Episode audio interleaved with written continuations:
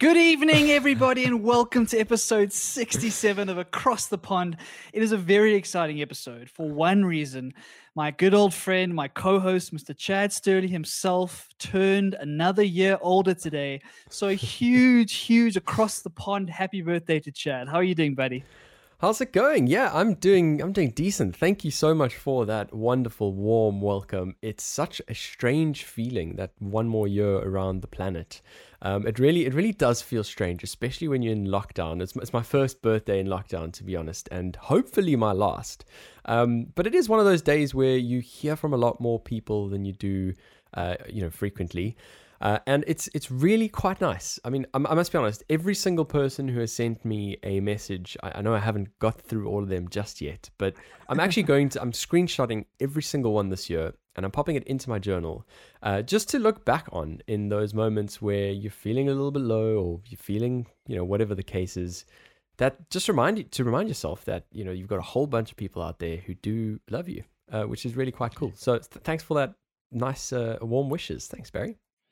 Of course, I think it's such a cool idea. It, it kind of reminds me. I, I, was listening to a podcast the other day of some business. I can't remember who they were, but they had this idea of when they got a customer review that was really good, they had what called the love folder on their share drive, and okay. they would just save that review into that love folder.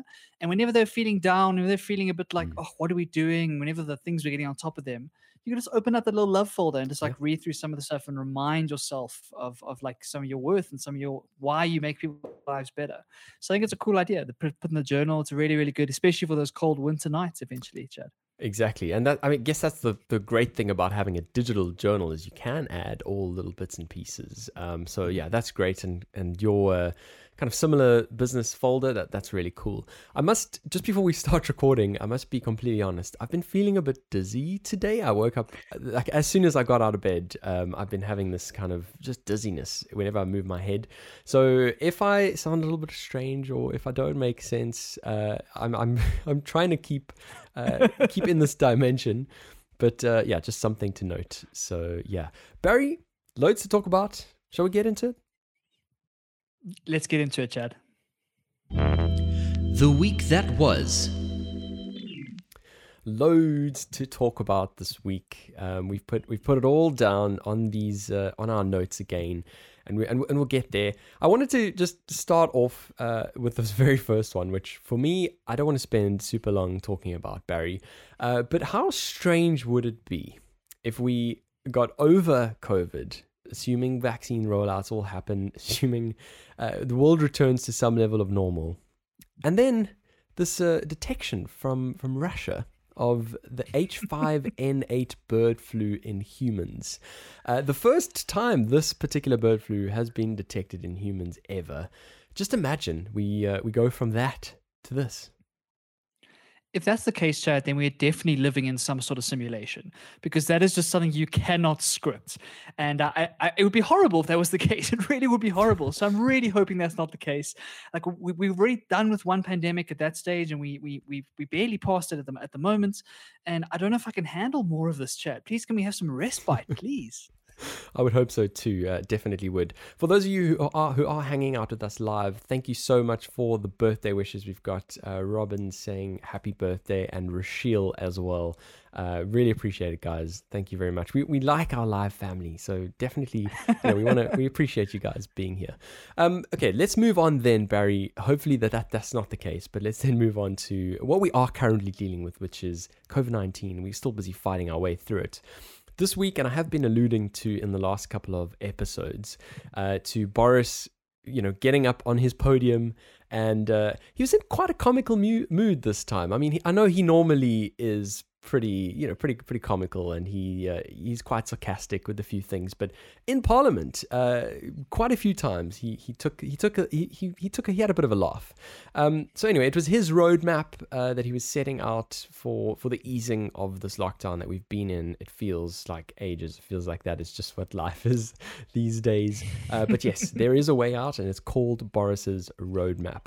So just want to start off by, by talking about the plan in terms of getting the vaccinations through all the different age bands. We spoke about that last week. Uh, quite important just to touch on the fact that they want to get the first dose to every adult by the end of July.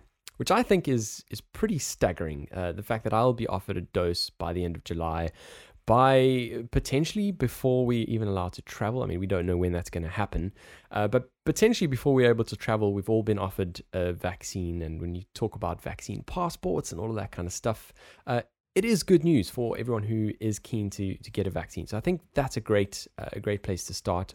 Secondly, he he mentioned you know in this easing this time we're not going to go for the tiered approach or looking at the regions like we no did. No tiers for tiers. No tiers for tiers. Or certainly not different tiers for tiers in the in different parts of the country. So any easing will happen throughout England, um, and then of course the other you know devolved administrations, Scotland and Ireland, get to make their own calls, and Wales as well. Um, but basically, there, there's going to be five weeks between each of these steps which is feels to me pretty slow. I mean, we know that there's there's that natural lag of of a measure and people getting infected. You know, the the the the lag of it turning up to people rocking up at hospital doors. We we know about that, but five weeks does feel extra cautious and extra prudent to me. Um, so yeah, what what we do have is we have, as we said, this roadmap which is staggered sort of five weeks apart at each step. So the first step is is essentially schools. Like we said, it was his main focus to get pupils back to school. So 8th of March, that's all happening, um, sort of roughly two weeks away. And all of the after school extramurals and all that kind of stuff uh, is included, which I think is really good news for, for people at school. Another announcement, which I felt like was it was quite a, a non a non-event really um, is the fact that one person can meet outside. Um, so, based on the current restrictions and the restrictions throughout lockdown, you're allowed to exercise with one person who doesn't live with you outside anyway. And I mean, going for a walk classifies to me as exercise in any case. So, to announce this as wow, this is another measure that's coming in two weeks' time felt felt like a bit of a, a non-event, but but maybe maybe I'm I'm being too harsh on that. It's, um, for, it's for those Tinder dates, Chad. That's what it's for. It's for those walking Tinder dates. Exactly. Um, I mean, what it now means is that on people on those walking Tinder dates can can stop over in a park with a picnic, a picnic kit, and and sit down and have a lovely bottle of wine or whatever the case is, which I guess is a big deal for those people. Um, then basically by the end of March, uh, we, we're seeing the rule of six outdoors. So six people can then get together outdoors. Now, this is including private gardens, uh, but not including restaurants at this stage. Uh, all of that outdoor sports, tennis, swimming pools, golf, all that kind of stuff uh, from 29th of March. I think that's really good news for everyone who's been rearing to go again. Um, and then, yeah, that, that's basically the, the first step. So the second step is then 12th of April, which means we, we're returning to non essential retail, hairdressers. Man, hairdressers. I can see you excited about that one. I'm so excited about that one, Barry. It, it, it's ridiculous, uh, but I'm excited about the hairdressers. Gyms will reopen again. Also, really good news.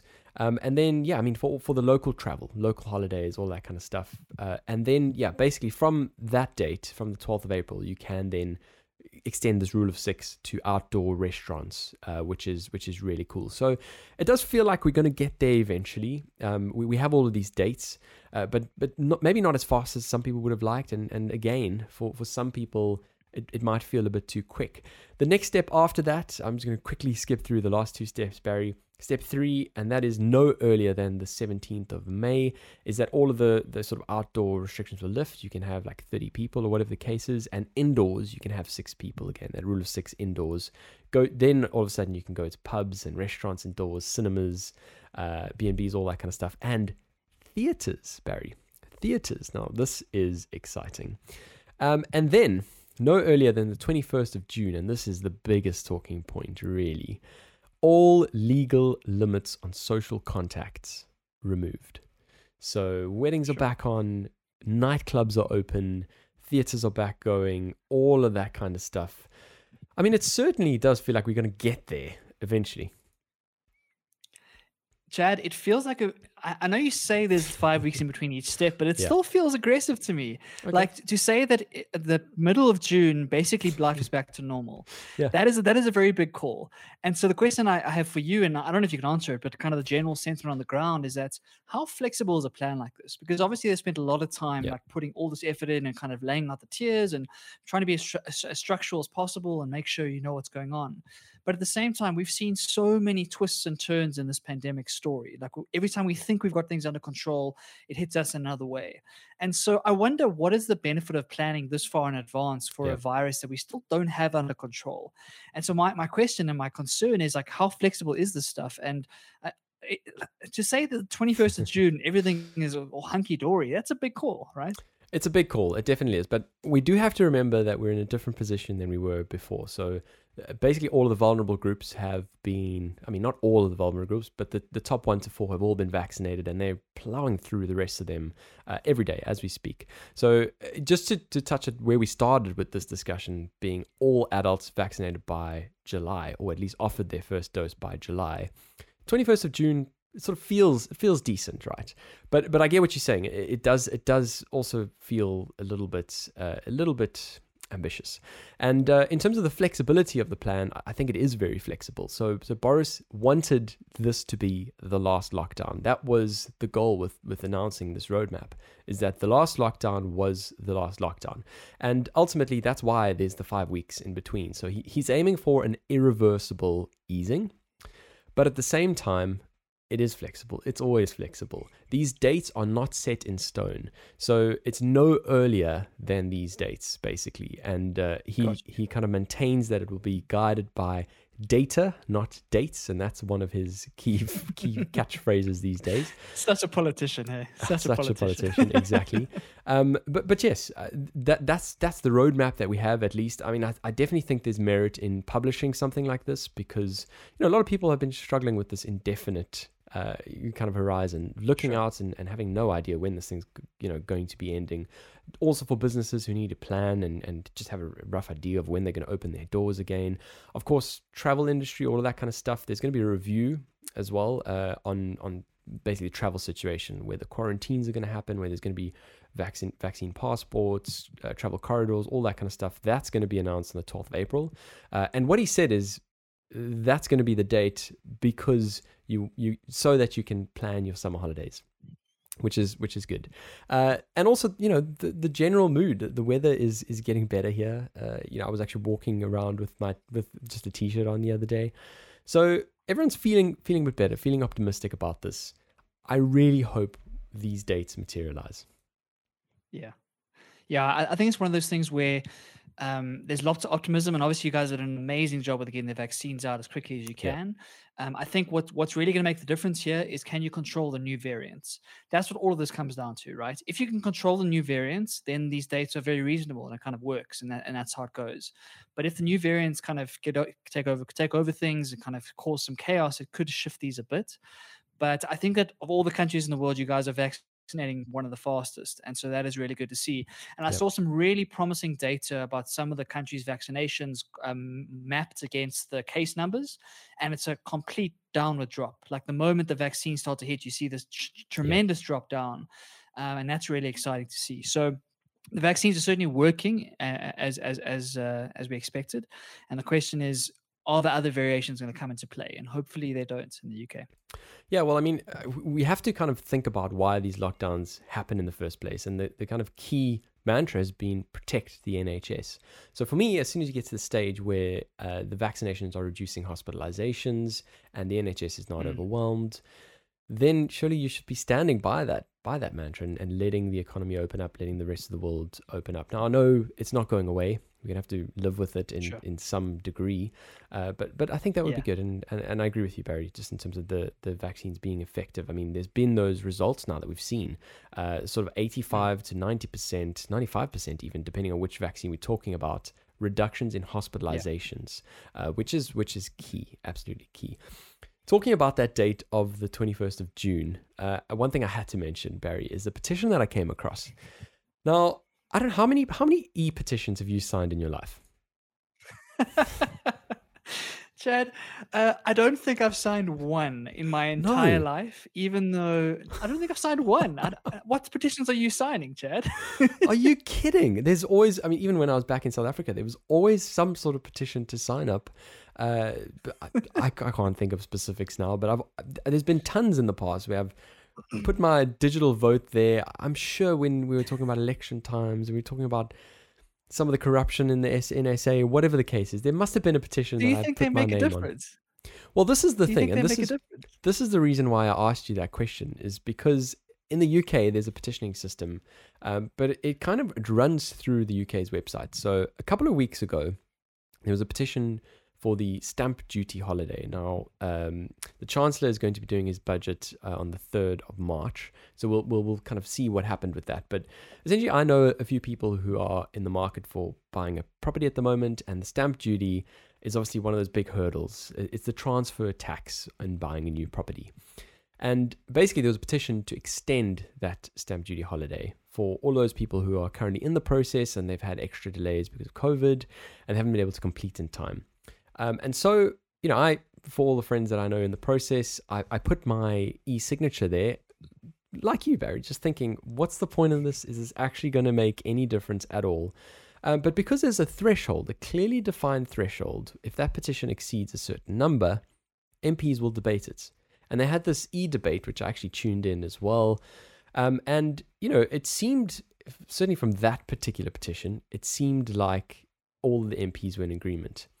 So this is why I think it's an it's important. Uh, this is a particular important one that I'm going to mention now, is because in the UK it seems like people do look at petitions, they work their way into uh, Parliament, and MPs actually discuss them, and then following that, obviously whether it's actually going to be implemented or not is a different story. But this particular petition uh, is a petition to make the 21st of June a bank holiday, and if you think about everything we've had to endure for lockdown and stuff, I think that would be such a fantastic idea. And uh, I'm just going to pull it up on the screen as it is at the moment. There's currently 32,726 signatures, of which mine is, of course, one. Um, and basically, uh, the government will respond if that number reaches 10,000, which it already has, of course. Uh, so there's, we, we're currently waiting two days for a government response.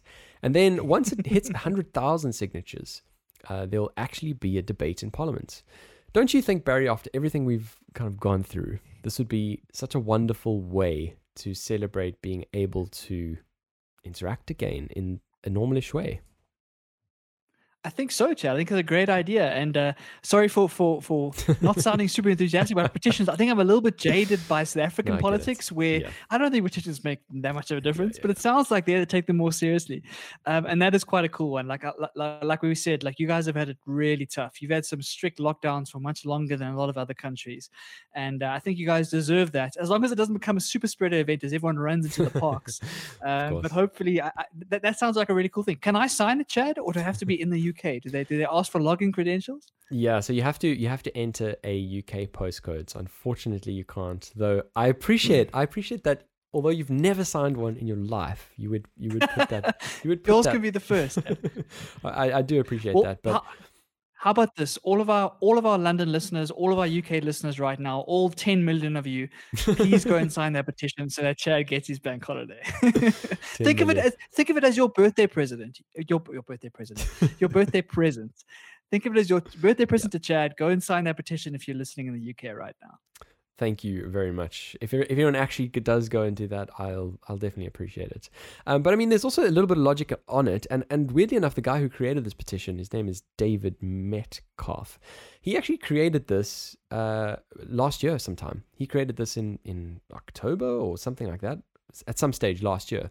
And uh, obviously, at that stage, we didn't have the roadmap. We had no idea that the 21st was going to be the date that life returns to normal. But the reason why I chose the date is because it's the longest day in the year. And so, if you do consider COVID and essentially, you know, regulations, whatever the case is, it's the safest for people to be outside uh, on the longest sort of day in the year. Um, and so that's that's why he chose it, which which I think is quite cool. I think that is cool, and and and maybe COVID will take the break as well, right? Maybe COVID COVID's been working very hard in the last year or two, so maybe it'll also take the bank holiday and just give everyone a rest. That would be nice. Oh, wouldn't that be good, Barry? Okay, so that's my side of the pond, and I'm sure everyone's sick and tired because they've already heard of that 10 million times before. Uh, but let's then switch over to your side of the pond, Barry. We are talking about this time of the year. Obviously, uh, you know, 28th of February is approaching ever so fast, and it's roughly this time every year that we do hear the SA budget speech, uh, kind of aligned with the the individual tax year, whatever the case is. What happened this year?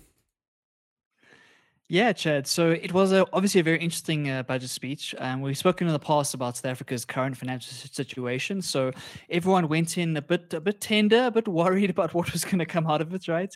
Um, we still have this ginormous vaccine program that is being built and, and getting ready to deploy on a mass scale. They weren't sure how they're going to fund that. We still got yep. huge debt problems. Our tax revenue base is small. So a lot of concerns going into the speech. And I think Tito Mboweni did a decent job at trying to just kind of give some sort of stability to the situation. And it wasn't as bad as everyone was expecting. It's still bad. so we're still not in a good space, yeah. but it certainly wasn't as bad as some people were expecting. So let's run through some of the key parts. The first thing is that for this vaccine program, there's going to be no tax hikes to fund it.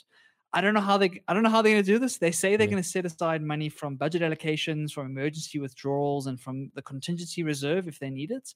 So apparently that's how they're going to fund this vaccine program but there's going to be no tax hikes for the vaccine itself, which came as really good news to individual mm. taxpayers. And um, for those not familiar with, with South Africa, we have such a small tax paying base that if you are paying tax, you're paying in crazy brackets, up to like 40, 45, 50% for a lot of people. So to go even higher than that would be would be crazy. So it's really good to see that that has kind of stayed as is. And they're going to fund this. Uh, apparently, they've set aside 19.3 billion Rand to support this vaccine yep. deployment program. And as far as I know, we've we've we've put about I think about eighty thousand vaccines at the moment. So at the moment, we're just doing our healthcare providers, and that's now going on a day to day basis. So I was chatting to a friend of mine in the healthcare system yesterday, and they've got their vaccine tomorrow. So that's cool. quite exciting. So hopefully that is going to continue going, but luckily no tax increases to pay for that. The next piece is that there are no increases to personal tax or corporate tax um, across the board. So that was what everyone was worried about. People were worried about, oh, am I going to pay much more yeah. next year? So no tax increases across the board. Um, and one of the good pieces of news that came out is that the total tax revenue shortfall, um, which is the amount that you haven't been able to fill with revenue itself that you're paying on expenses, has dropped from 200. It was down from 312 billion at the end of October last year, and it's now down to 213 billion. And so that's probably a 100 billion Rand drop. And the reason for that, well, there's, there's lots of reasons, but the major reason for that is that there's been lots of increased revenue from the mining sector as commodity prices have improved. So, as, as many of you all know, South Africa is very, very heavy on mining. We still rely on it for a lot of our economic growth. And when the prices go up, we can sell it for a lot more and, and, and collect much more tax revenue. So, that's one of the good pieces that came out of this budget speech, Chad. For those of you who like to drink and to smoke and to do all that good stuff, there's more bad news. Yep. There's an extra 8% um, on those sin taxes on alcohol and tobacco. So that's kind of par for the course every single day we see that. Um, and then the, the, the the corporate tax Chad looks like it's going to be going down over the long the medium to long term yep. so for this immediate tax year starting 1st of march nothing's changing but going forward it looks like it's going to come down from 28% to 27% it might not seem like a lot, but when you see, see the kind of numbers you're dealing with with these big corporations, it actually is quite a big difference. And what it is trying to do is trying to keep companies in the country in a way. It's trying to kind of keep people from outsourcing things and sending things overseas and trying to stimulate some sort of economic growth here in the country. Unfortunately, uh, obviously, our unemployment rate is absolutely crazy. And the only way we're going to get get that right is to get more businesses employing people. So hopefully by reducing the tax burden a tiny bit, they'll be able to create more jobs and create more growth, which will then help the tax revenue in the longer term. Does that make sense? So it's kind of a, yeah. a short-term sacrifice hoping to get a longer term benefit. Yeah, and I think it's the right approach. If you want to if you want to keep companies there and and in fact encourage companies to come in the future, other companies to to look at South Africa as the hub of access to Africa um, as a as a place that is not going to um, you know turn to the corporates and increase taxes in a crazy way, etc., etc. I mean, I think that move, certainly on the twenty seven percent front, uh, for anything, was just to give some certainty to corporates. Some certainty yeah. uh, to, to to companies looking at investing into into South Africa in the future. So, like you say, I think it's only kicking in in the in the next year or two. Um, but but it's I think it's great news, and and it's not the end either. Um, I, I, think that the target is to approach a level of roughly twenty percent or somewhere around there. So certainly over the next ten years, I think there's a lot more to to come on this front because globally speaking, twenty seven percent is still pretty high. Yeah, definitely. And I think that because of the strength of the private sector, like for all for all the criticism we have of South Africa, we have a really strong banking sector, we have a really strong public uh, private sector in general, um, in certain industries. And so if you can support those guys and keep them growing and keep them building, that's really really good. One thing that one one set of people who aren't going to enjoy this, Chad, are the poor accounting students who now have to do even more tax rate recons in Of the course. future Yep. between the 28 and the 27 percent. So boy, am I glad that we are done with all that stuff, Chad. I'm really glad I must be completely honest. Sorry, just to quickly steer this off a little bit, we'll we'll come back. I just want to say it's the first time my fiance is looking at the podcast at all, um, and she's wishing happy birthday. So I'm really happy to see that. Uh, thank you very much. Um, and then Barry, your your sister as well, uh, also wishing uh, happy birthday. So we have to have to appreciate that. Thank you very much, everyone, for your birthday wishes. Um, yeah, you're completely right. The tax rate recon stuff, uh, having to change that as the rates change every year. Never mind the deferred tax, Barry. Looking at the, the sort of future Oh. rates of uh, how how Don't even the- get me started. How your deferred tax is actually going to unwind in the future. All of that kind of stuff. You're bringing back nightmares, Chad. You're bringing back nightmares. Absolutely. that was one of the worst parts about the accounting is those defer, de- de- deferred tax calculations. Oh, I I'm still convinced that in my board exam, Chad, I completely stuffed it up. I'm still convinced. I don't know how I passed that thing. Uh, I, I think I think you I think you're being too hard on yourself, Barry. I think you actually uh, you actually did okay. I must be honest. Uh, it, it is one of those concepts that any of us, any of those people listening to us who have no idea about accounting, um, it's not as interesting as it sounds. Uh, but it, when you first hear about the concept of deferred tax, you're like, what the heck? Until you actually get into it and start looking through the mechanics. Um, yeah, let's not go down that rabbit hole, Barry, completely.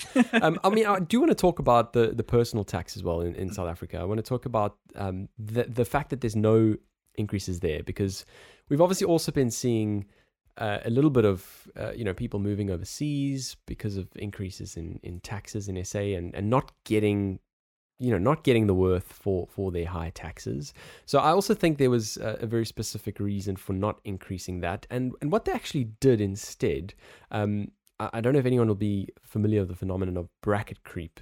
Uh, so basically, every year the, the brackets get increased. Obviously, as inflation, uh, you know, moves and changes, uh, you're, you're basically the threshold for where you start getting taxed changes.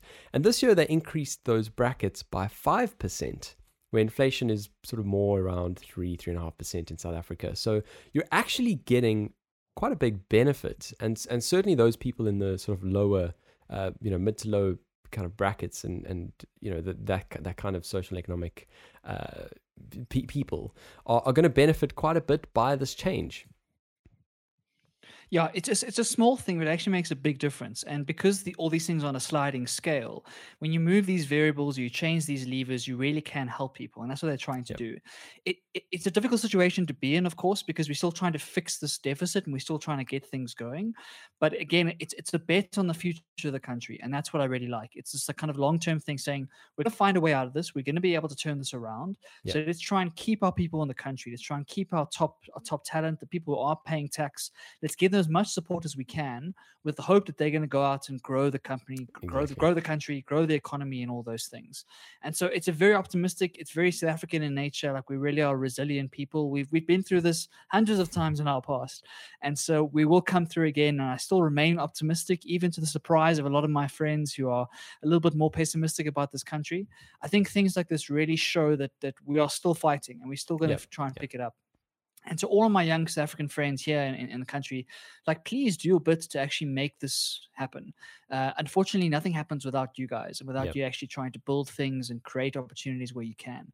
And so let's try and take these opportunities that, that the budget allows us to, and these little these little mercies where your tax might come down a little bit, Hmm. and let's try and plow that back into the economy because I think that's the only way as a country we're going to come out of this stronger than before.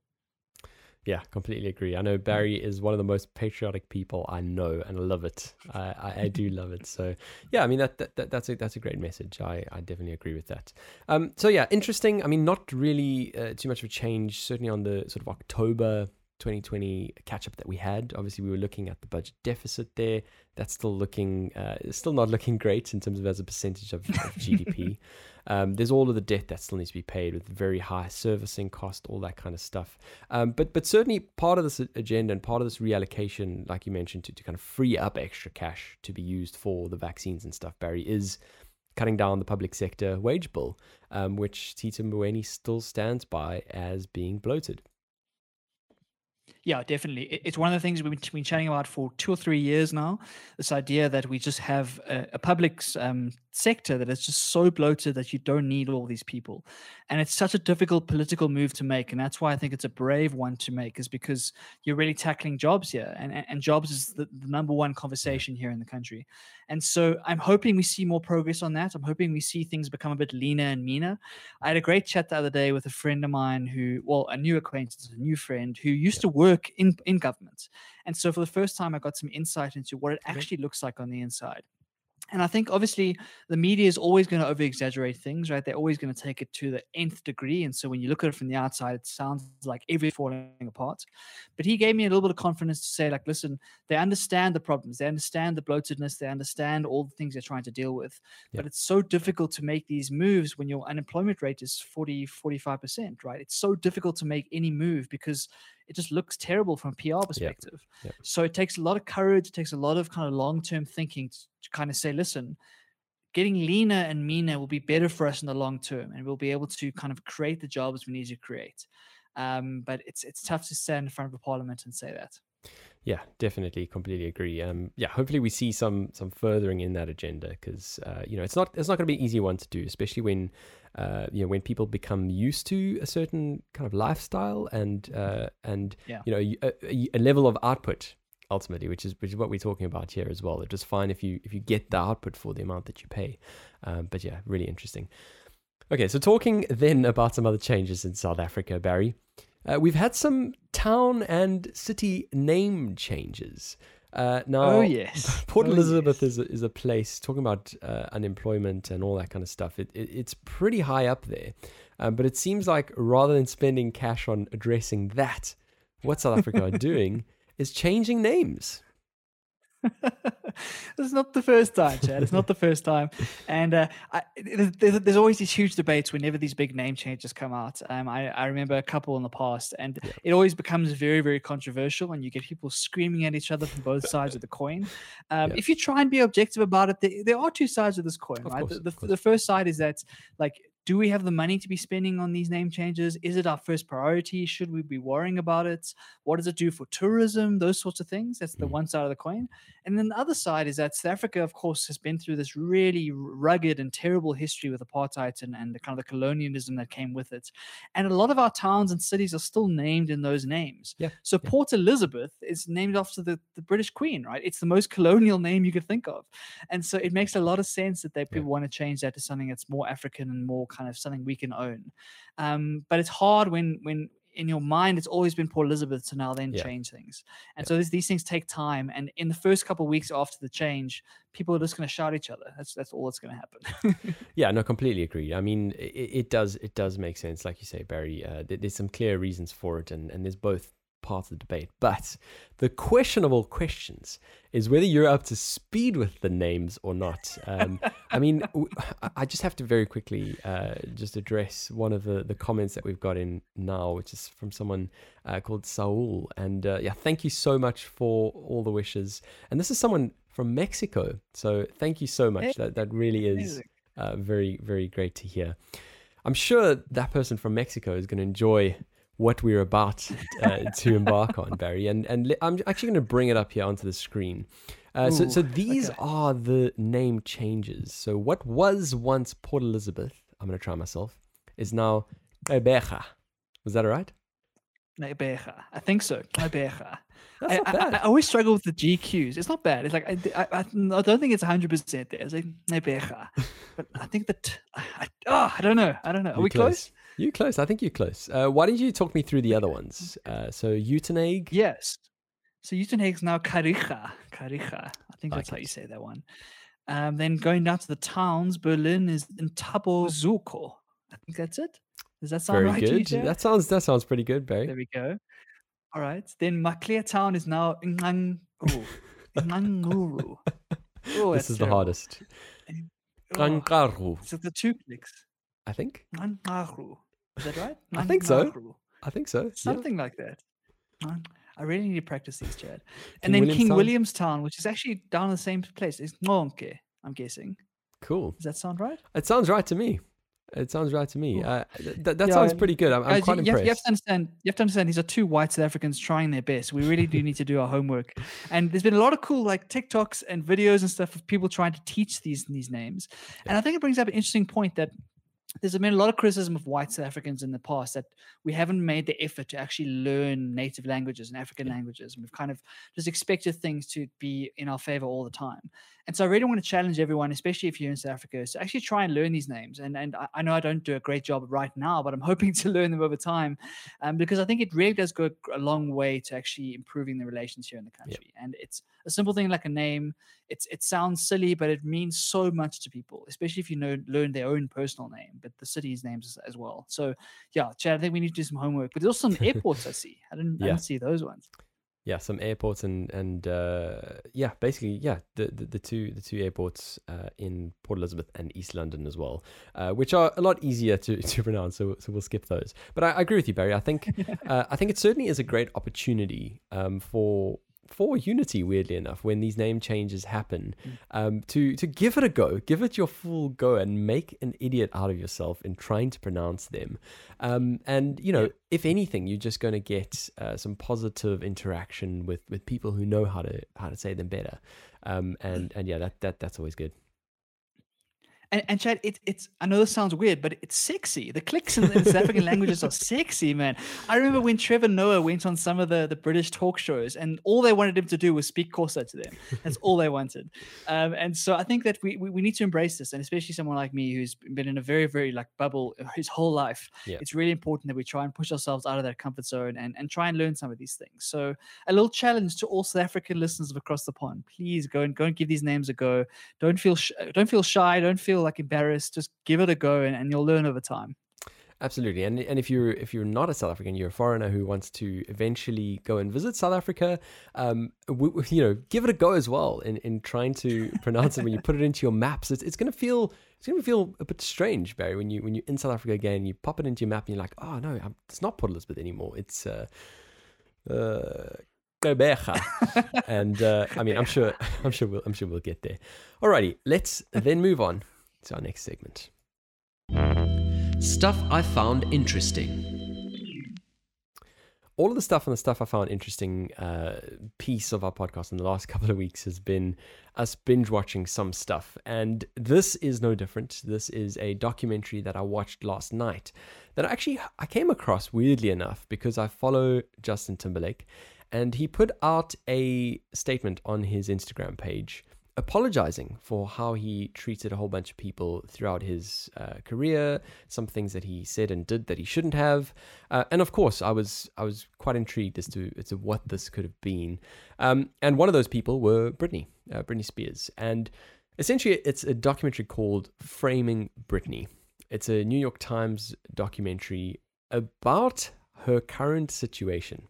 So obviously, as all documentaries do, you know, they they paint the picture. They talk you through her journey and uh, how she basically how she went from being an innocent, kind of angelic, America's girl next door, to then being someone who's seen as as being a bit a bit of a vixen, if you'd like. Uh, you know, not not not being perceived too too well for for mothers and their young daughters. Um, and then kind of moving on from that, uh, we saw her struggle with with mental health, and we saw a breakdown. Um, and and of course, you know, a lot of people having having some some really bad things to say about her from that point on. So, firstly, obviously, really interesting looking through that journey as one common narrative, uh, because you know we were we were really. I mean, I was I was born when she was getting up in the world, like when she was a little girl uh, on that stage with her very first sort of microphone in her hand. Uh, you know, that was that's sort of the beginning of my life, and and obviously when we were young, Barry, uh, certainly in primary school, Britney was Britney was a thing. I think we forget how much of a thing she was. She was the queen of pop at that stage. She was the number one kind of draw card. And like you say, she was a sex icon. At the end of the day, she was this like very, very amazing singer, amazing dancer, very, very pretty. And, and she kind of used her sex appeal to really push her music forward.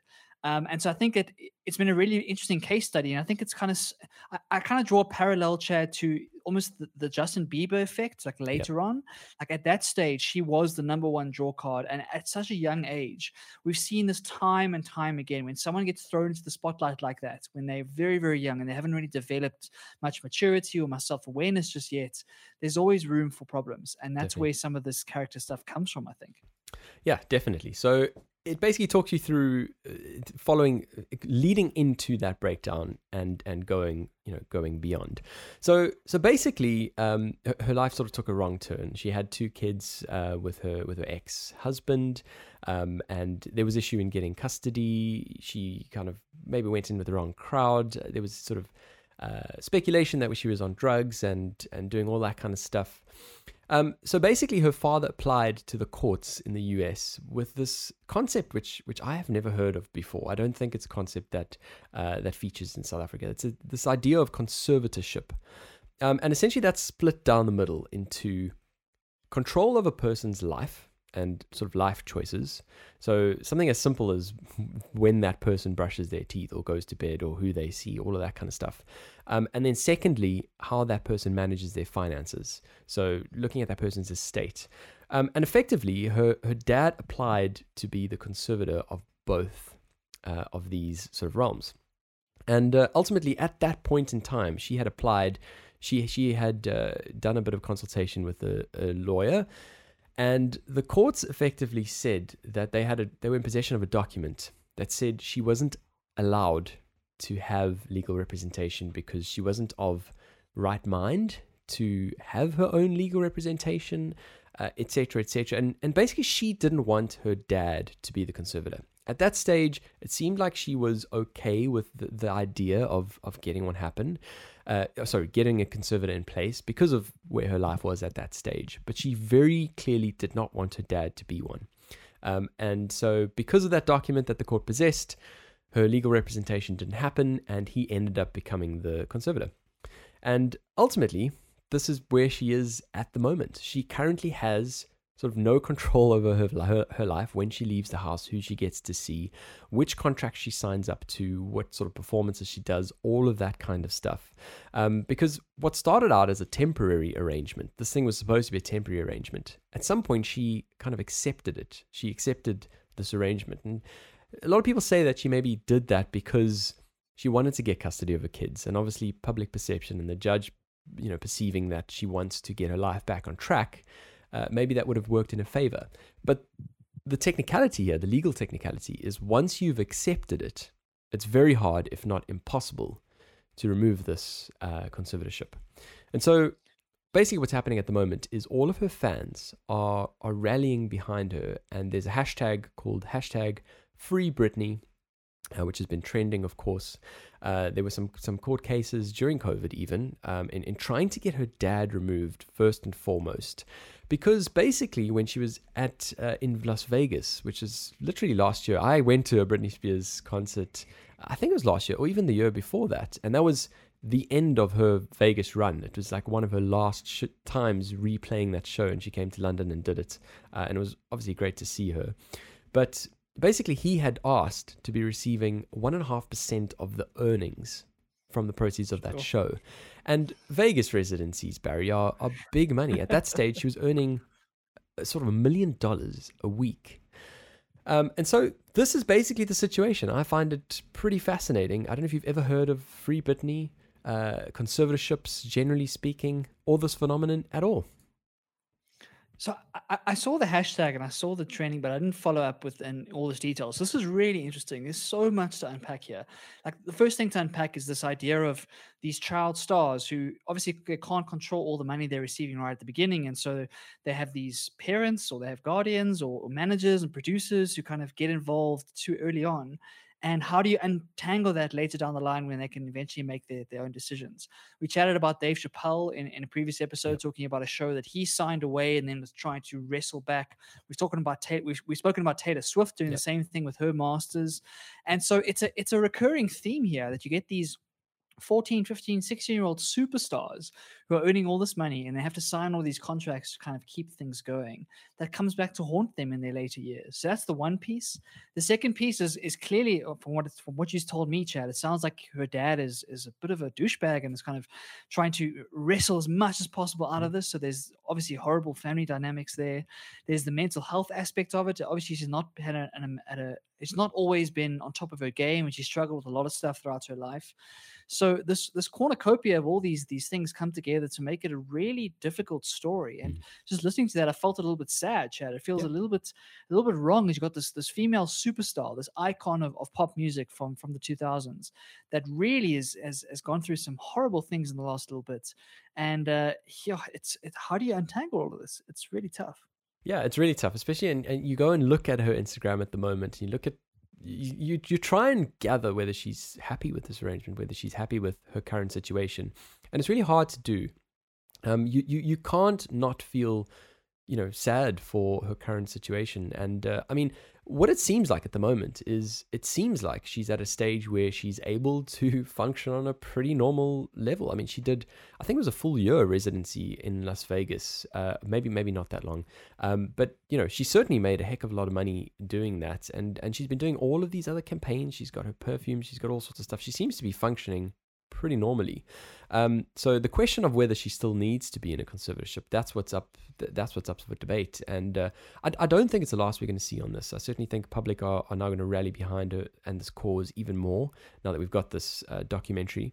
Um, but one thing I wanted to discuss as a, a sort of sub theme, Barry, is looking back all of those years at when she snapped at the paparazzi. And I mean, we have to empathize with this because having cameras in your face all the time um, and and sort of wanting to say no not today i'm i'm not i'm not in the mood for this today um, it's just it's just not an option and these people kind of get into all areas of your life um, for me it was only a matter of time before she snapped it's it's a combination of two things. It's a combination of the, the, the sort of person who becomes a pop superstar. You've already self-selected psychologically for certain traits, right? So you're already going to be like like no no normal sane person is able to get in front of 80,000 people and perform a hard out and kind of give it all and, and not be overwhelmed by that situation. You have to be a little bit different to the average person. Definitely. And then the second piece is like you say, what you have to sacrifice for a life of fame. Um, obviously, it's it's it brings with a lot of a lot of money, a lot of admiration, a lot of really good stuff. But there's also amazing, or not amazing. There's also terrible perils that come with it. Um, a lack of a personal life, a complete under the microscope every single moment of your life. Chad, imagine not being able to just walk out of your door in your sweatpants to go and yeah. fetch the mail. Like imagine something simple like that, or not being able to go to a shopping center and just go and like sit at Nando's and eat some eat some dinner. Right? Um, not being able to do that really takes a toll on a human being and and the way we put these guys on pedestals these these superstars it's not good for them and even though we enjoy it because we we can kind of enjoy their music and enjoy what they create in the world for their personal life it's it, it's not a good life to live mm. and i don't know about you chad but when i was younger I, I wanted to be a rock star right i had the dreams i had the dreams of be, becoming of one of these these major music stars um, if i look at it now I, I actually don't know if I want that life. I don't know if I if I would give up what I have right now for that sort of lifestyle. Um, and I think it's why we see a lot of stars when they get a bit older pulling back from the from mm. the paparazzi, pulling back from things. I've noticed with, with, with Justin Bieber is kind of the canonical example. If you look at two or three years ago, he was everywhere. He was like all over the place. He was really pushing his career. And since he's got married, he's, he's very, very yeah. like actively pulled away from that public life.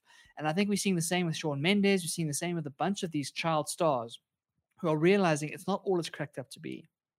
Yeah, completely agree. And while we're talking about child stars, um, I mean, worth worth discussing this comment that we just received. So, do you think there should be laws, Barry, regarding how much public work a child or teenager can be involved with, uh, especially when you're talking about artists and I guess just just in the limelight, uh, there's this wild potential for earning capacity, and of course, parents, you know, want to take advantage of of that, um, and of course, you know, certain parents will, will will set that kid up for success for the rest of life by investing those funds in the right way. But just talking about how kids can actually handle the capacity to handle all of that, everything that comes with it.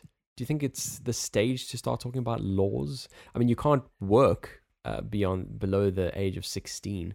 Why is it different in performing? Yeah, it's, it's very interesting. I, I, I don't know how you enforce something like that, right? So I, I understand the sentiments and whatnot, but how do you set where do you set that line?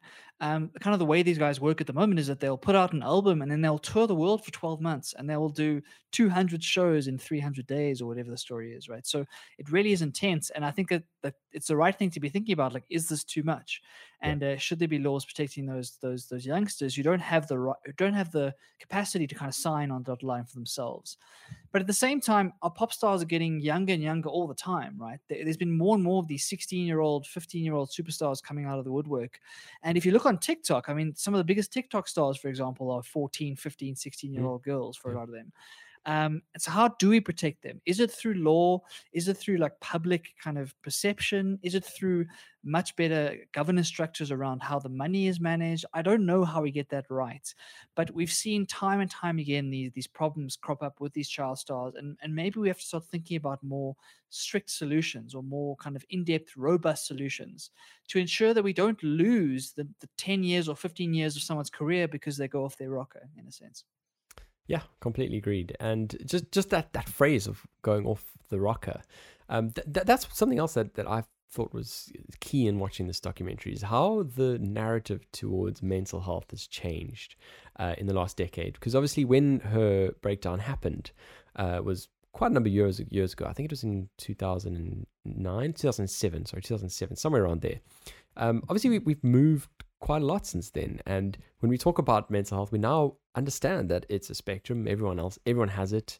Um, it's it's less of a, you know, it, it's less of a stigma. Um, and so that was also really, really quite clear to me when watching this documentary. Yeah, I think I think that's a good point, and I think that as this conversation evolves, hopefully people start to realize the toll that is is being put on these people. I think the more documentaries we see and the more kind of behind the curtain we see, and we see how these things impact these young people, will really make a big difference. Chad, I, I know when we watched the Shawn Mendes documentary and we saw mm. him canceling a show and kind of watched him going through that process, that really struck a chord for me. It's Definitely. like when you're in that stadium and you've paid all your money, you're like, why the hell isn't he here? Like, I, I feel offended because I, I paid for it and have a right to see Shawn Mendes. But then you see the other side of the coin and you realize that he's been touring for months and months and months and his voice is gone and he feels so bad about canceling. Um, and so I think we all this mental health conversation is really has to come into the picture. And I think that it is it's moving slowly. Hopefully, we're getting more authentic, we're getting more vulnerable with each other, and maybe in the future we'll see these child stars being managed a little bit better. Um, because unfortunately, it's one of those things where if you don't manage them correctly in the beginning, mm. you're going to lose their second half of their career. I think of Michael Jackson. I think of Britney Spears. All these people who could have had ten or twelve more yeah. years of making really good music if they were if they weren't in the state that they were in. And I think an interesting example, Chad, is what's going to happen with Billie Eilish going forward. So Billie Eilish has been one of those young stars. She's yeah. 17 or 18 at the moment. I'm curious to see what the next five years of her life look like and how they manage that because she is a different artist feels. She is very in touch with herself she's very self-aware and she's kind of mature beyond her age. Mm. and so i'm curious to see how her career is going to be managed. Obviously she had an amazing debut album and like kind of blew the world blew the world away. Um, and we'll have to wait and see whether that's going to follow a similar path or maybe that might be an example of something goes a little bit better. I don't know I think she's the perfect example, Barry. I think you you hit the nail on the head there, uh, because I mean she is extremely young. How old is she now? I think I think she's sort of at around eight, 18 or something like 17 that. or something, yeah, something yeah, like 17, that. Um, really, really young, and and I, I, I actually recall Justin Bieber getting in touch with her and uh, and kind of reaching out and saying, "I'm here to support you because what's what's coming uh, can be." Unmanageable. Uh, so so definitely is an interesting one to watch. I do hope she can uh, keep grounded, keep all of those good things. Like you say, she, she, she seems to be. She seems to be mature and seems to have have an idea of um, of how to manage all of this. But uh, but it definitely is a very interesting uh, example to to mention. And yeah, we'll certainly have to watch that space. So let's then, Barry, move on to the next segment. Looking ahead. Oh, yes, it's my turn again, Chad, to bring up some blockchain technology. Um, I can't help but get excited about this stuff, and uh, I think, Chad, you might you might actually find this quite fascinating. And cool. I don't know where I stand on this new piece of tech, and so I'm curious to hear your thoughts. But basically, there's been a lot of hype in the last week or so about something called an NFT. Cool. What that stands for is a non fungible token. It's a terrible name, but blockchain people are all nerds and they're not marketing people. So we just have to stick with it NFT, a non fungible token. And let me try and explain what this is. Basically, what an NFT tries to do is it tries to take a digital asset and put it onto the blockchain so that it can be protected and kind of owned by somebody. So we've spoken about in the past how with deep fakes and all this kind of new technologies coming into media, we're not going to know if a video is real or not, right? We're not going to be able to verify if it's actually the real thing or if it's someone's photoshopped version.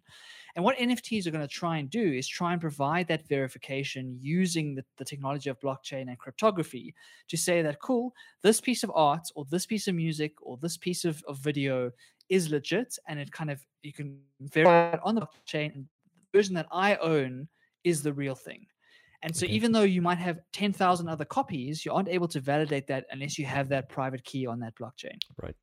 Now, where this gets interesting is that what that enables, Chad, is it enables digital, digital, digital collectibles. Okay. So imagine instead of going and buying a famous um, Leonardo da Vinci painting and putting it on your wall and kind of storing it for millions and millions of dollars, if you had a digital art piece and you could own the digital rights to that piece of work, and then you could trade trade that as you would a, like a piece of fine art, for example. Or if you had a video that was just I don't know important for some reason, and you could own a piece of that video, um, and and that's what NFTs are trying to do. They're trying to bring these investments into digital art pieces onto the blockchain, so that when you own it, Chad, only you can have it, and even like a screenshot or a copy or anything doesn't have that that blockchain stamp on it, and that means that it opens up the market to invest and trade and kind of build digital portfolios in the same way we would collecting art or Pokemon cards or baseball cards or whatever the story is. How does that sound? Sounds like a fascinating idea. Absolutely fascinating idea. I mean, the name, uh, I still don't quite know what that F is and how you would spell it, Barry, uh, but it sounds really quite interesting. I mean, my only question is obviously at the moment, when we look at sort of Bitcoin and other cryptocurrencies, there is a kind of set number of them. Um, and obviously, there's a sort of value, but they each have the same value because they're, they're all the same. Is this different? Because each artwork surely can't have the same trading value. Yeah, it is. And so basically, each artwork becomes a token, right? And the F you're referring to is a word called fungible. And what that means is that if it's not fungible, it Okay. means it can't be broken apart, it can't be transferred unnecessarily, it can't be kind of duplicated. It's complete on its own. And the idea is that you've got this token on the block. I know there's lots of jargon, so I do apologize, but you've got you've got this token on the blockchain, and when you have it in your in your wallet or in your in your your ownership, therefore you can decide what that price is going to be. So Okay. so then the price gets determined in Bitcoin or in Ethereum or in some other cryptocurrency, and it it depends on the supply and demand. So we've seen just in the last week, Chad, we've seen thousands of these things being minted and being sold and bought across across the world. We've seen things go for hundreds of thousands of dollars already. We we, we- saw Logan Paul, one of the biggest YouTubers in the world, mint I think 14 Pokemon cards, a digital Oh, wow. um, and they went for I think three hundred thousand dollars in total. So this thing is real and it's already running, and and that's why everyone is so excited. And and the whole idea is that if if you can own art and you can kind of really own in the physical world, how do we bring that investment mm, like potential to the digital world? And beyond the investing is is this idea that you can validate things are legit and are authentic, right? Your your Leonardo da, Vinci photocopy doesn't doesn't it's not worth as- that much to be honest, right? Because it's not the real thing. Whereas an NFT is trying to do that in a digital format. Of course, it's more difficult, and and and and the, the whole conversation is that do we want to be enjoying art like on a Bitcoin wallet or a blockchain wallet? I don't know if that if that's what we want to do, but it is an interesting use case for a lot of different reasons, and I think that it's it's very very new. It's literally a couple weeks old, Chad, but Yeah. it's got so much hype in the last little bit. There's an amazing artist called Beeple. If you want to go and look at what he's doing with NFTs, he is like embracing this completely, and he is throwing all of his art on there and making a lot of money selling these digital tokens. Um, and so I think it's there's lots to talk about here. Another use case, I, I, sorry, I know monologue. Go for it. Another use case Go is exciting is is real estate.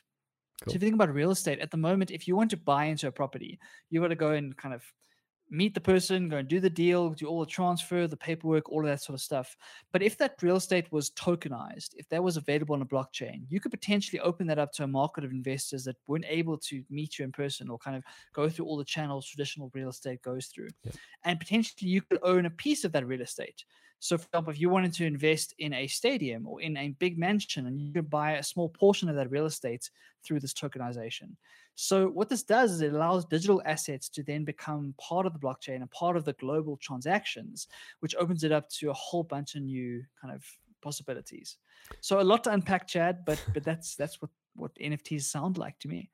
It sounds fascinating, uh, and uh, yeah, I mean, it does. It does definitely sound to ask one, answer one of our listeners' uh, questions. It sounds like an individual Bitcoin, but I guess the question is, it all still sits within its own kind of ecosystem. So within this ecosystem, you have a whole bunch of individual tokens where you can still see all of the others. Um, so even though you know, typically when we talk about cryptos, you've got like you say, Bitcoin, you've got Ethereum, Dogecoin, all of the rest. They all sit within their own little ecosystem, and within each of them, there is a limited number, a limited number of, except for Dogecoin, which you educated me on Doge. last last to week. the moon, to the moon.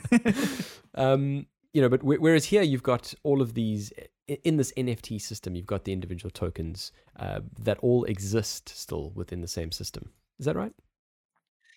Yeah, so NFTs are an asset class. They're not the name of a token, Right. for example. So an NFT is an, an like like a real estate or like a stock. It's just it's just a type of asset, and you can mint. I mean, Chad, we could go on today and mint across the pond NFTs, and we could take a clip of the podcast and, and say, "Cool, if you want to own this clip of the podcast, and you only you can own it, we can mint that coin tomorrow."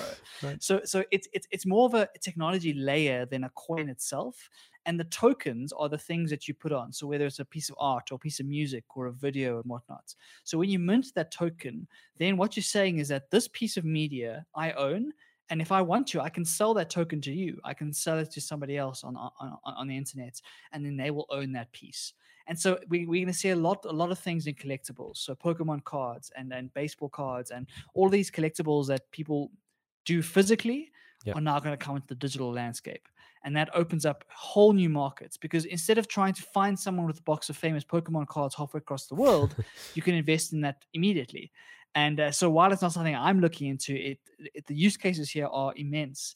And of course, there's going to be lots of scams. So we must talk about that in the future. But Yep. there's going to be lots of scams that come with this. Um, but if you can wade through that stuff and give it a couple years, I think this could be a really interesting alternative asset class for investment. Really, really cool. And uh, I mean, when cryptos came out in the first place, we a lot of people said blockchain as a concept is wonderful. Not just cryptocurrency, and the idea of currency, but using the actual the actual underlying technology, which is blockchain. Uh, and this is sounds like one of those wonderful use cases. Let's then move on to our next segment. Develop and grow.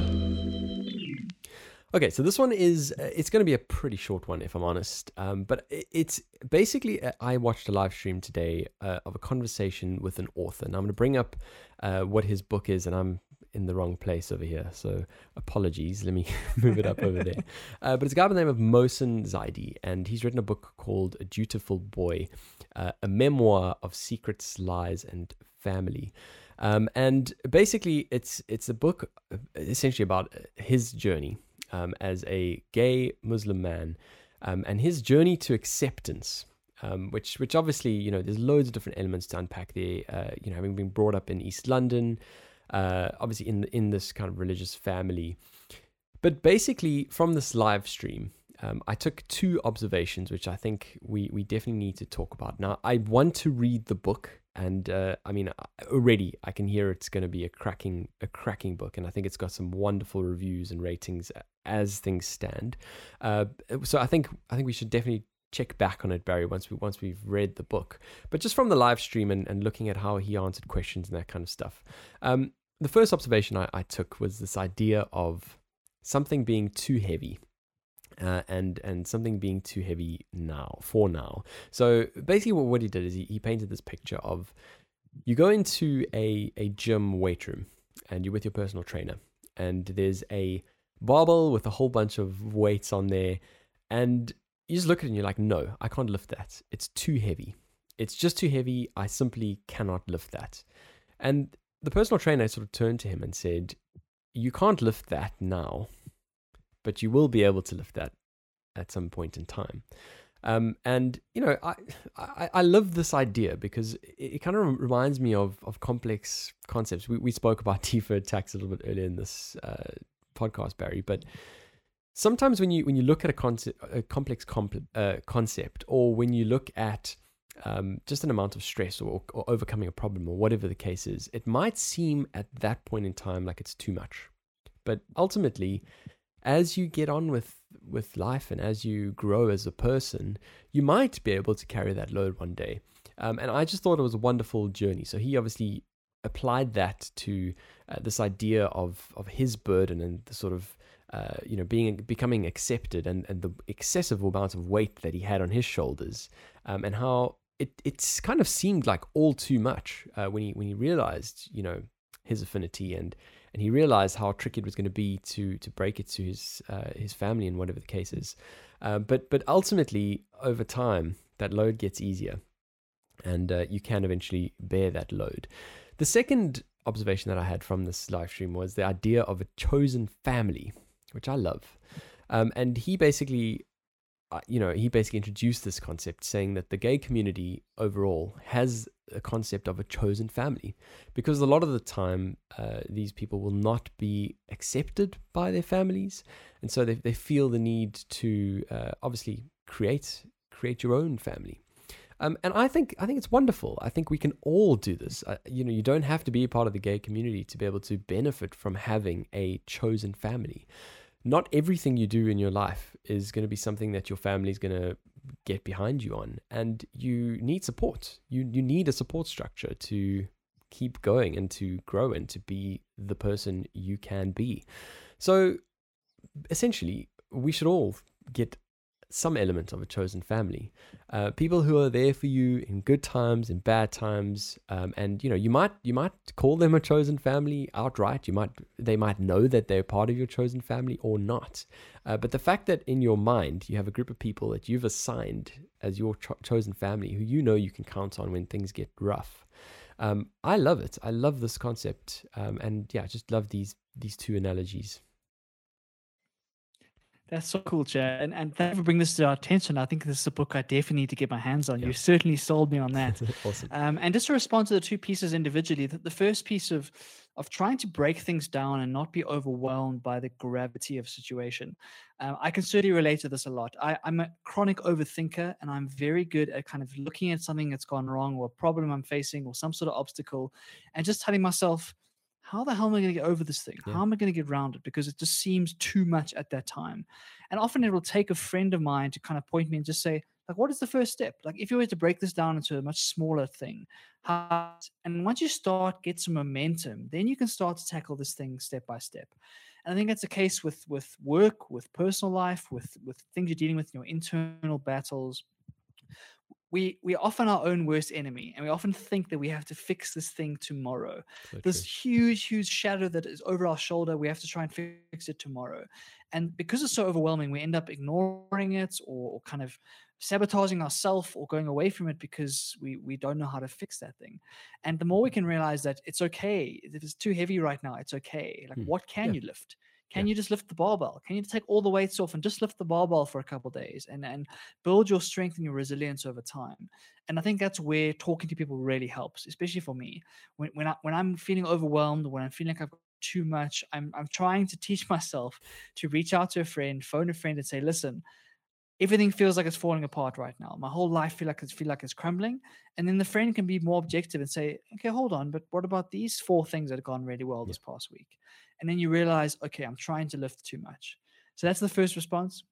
The second response about the chosen family is, is again, I think it's spot on. I think that unfortunately in this in this life and in this human experience, families can cause a lot of pain, right? Families are not always mm. hunky dory. The, the, movies certainly lie to us in that department, and families are not always on board with who you are and, and who you're trying to be. And and it's it's not by any fault of them. It's it's the way they were brought up, or it's the, the battles they've gone through there in their life. And and sometimes you do need to kind of step away from that and look for like-minded people who understand who you are.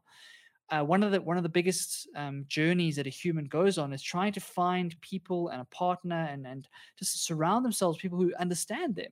That's all we want at the end of the day as humans. We want someone to get us right. We want someone to understand who we are, what makes us tick. Sometimes just fortunately doesn't happen in, in the home that you're brought up in. But the internet, the way the communities are built these days, the gay community is an amazing example of this. The way they stand up for each other because they can relate to one another and they know what they're going through is absolutely amazing. And so if you're in a difficult situation, and I know a lot of us are, like from a family perspective, can you find other people who understand who you are? I promise you they're out there. And if you find that family and you choose them as your family, you can really turn your life around and it's it's not about kind of shutting your, your real family out it's not about cutting people out of your life it's more about choosing to spend time with people who inspire you and who kind of understand you mm-hmm. and if you get that right that's the recipe for a life well lived um, and so I know I've been rambling a bit, but but Not that's how I feel about that. Like a chosen family is so so important, and it's a it's a it's a light at the end of the tunnel for someone whose whose real family just doesn't doesn't get them. And I know that's that's true for a lot of people. Yeah, I mean, I think there's, like I said, I think there's an element of you that your family doesn't get. I mean, me being in front of this camera feels strange for a lot of people. Um, you know, there's a lot of my friends who who who just don't who just don't get it. Why, why would you want to put yourself in front of the, the camera and, and talk about stuff you you claim to know about. Um, but but ultimately, it's it's a matter of finding the people who who see the world in the way that you do, in whatever little thing it is that you're trying to make a difference in. So, um, I agree. I think everyone is going to find some sort of relevance in that, and I think a lot of people have already got their own chosen families, elected families. Call it whatever you want. Um, I, I love the concept. So uh, yeah, I'm like I said, I, I recommend what, reading the book, not having read it, uh, but I'm going to read it and uh, hopefully we can we can come back and, and then chat about it afterwards. So Barry, I think that is us. Uh, we have gone over the time again. We sort of an hour twelve minutes somewhere around there. Um, but yeah, I've I've enjoyed this live stream platform again, and we've had more and more listeners come through, uh, and yeah, enjoying it. Yeah, thank you, Chad. It's been a really, really enjoyable experience. Um, thank you to all of us who joined live. I mean, we, have seen the numbers going up. We've seen people from all around the world. Yeah. So we're really appreciative of everyone who's joined live. And if you're listening to this after the fact, we love you too. Don't you worry. We love you as part of the Across the Pond family. And I just want to take one last opportunity on behalf of everyone from across the pond to wish Chad the most amazing birthday. Dude, I hope you have the most incredible year up ahead and uh, looking forward to more and more across the pond as we go forward. Thank you so much. Really am feeling very special today. So thank you everyone for your wishes. Uh, certainly, I certainly, certainly did appreciate all of those. As always, thank you for tuning in. If you are tuned in live or watching this afterwards, listening to us, we are on YouTube at Across the Pond podcast. Sorry, Across the Pond podcast. We're on Twitter at Across the across underscore podcast on Instagram at across the pondcast and of course on Facebook across the pond podcast. That was a bit of a mouthful, uh, but I got there in the end. Thank you so much for tuning in. We'll see you again next week.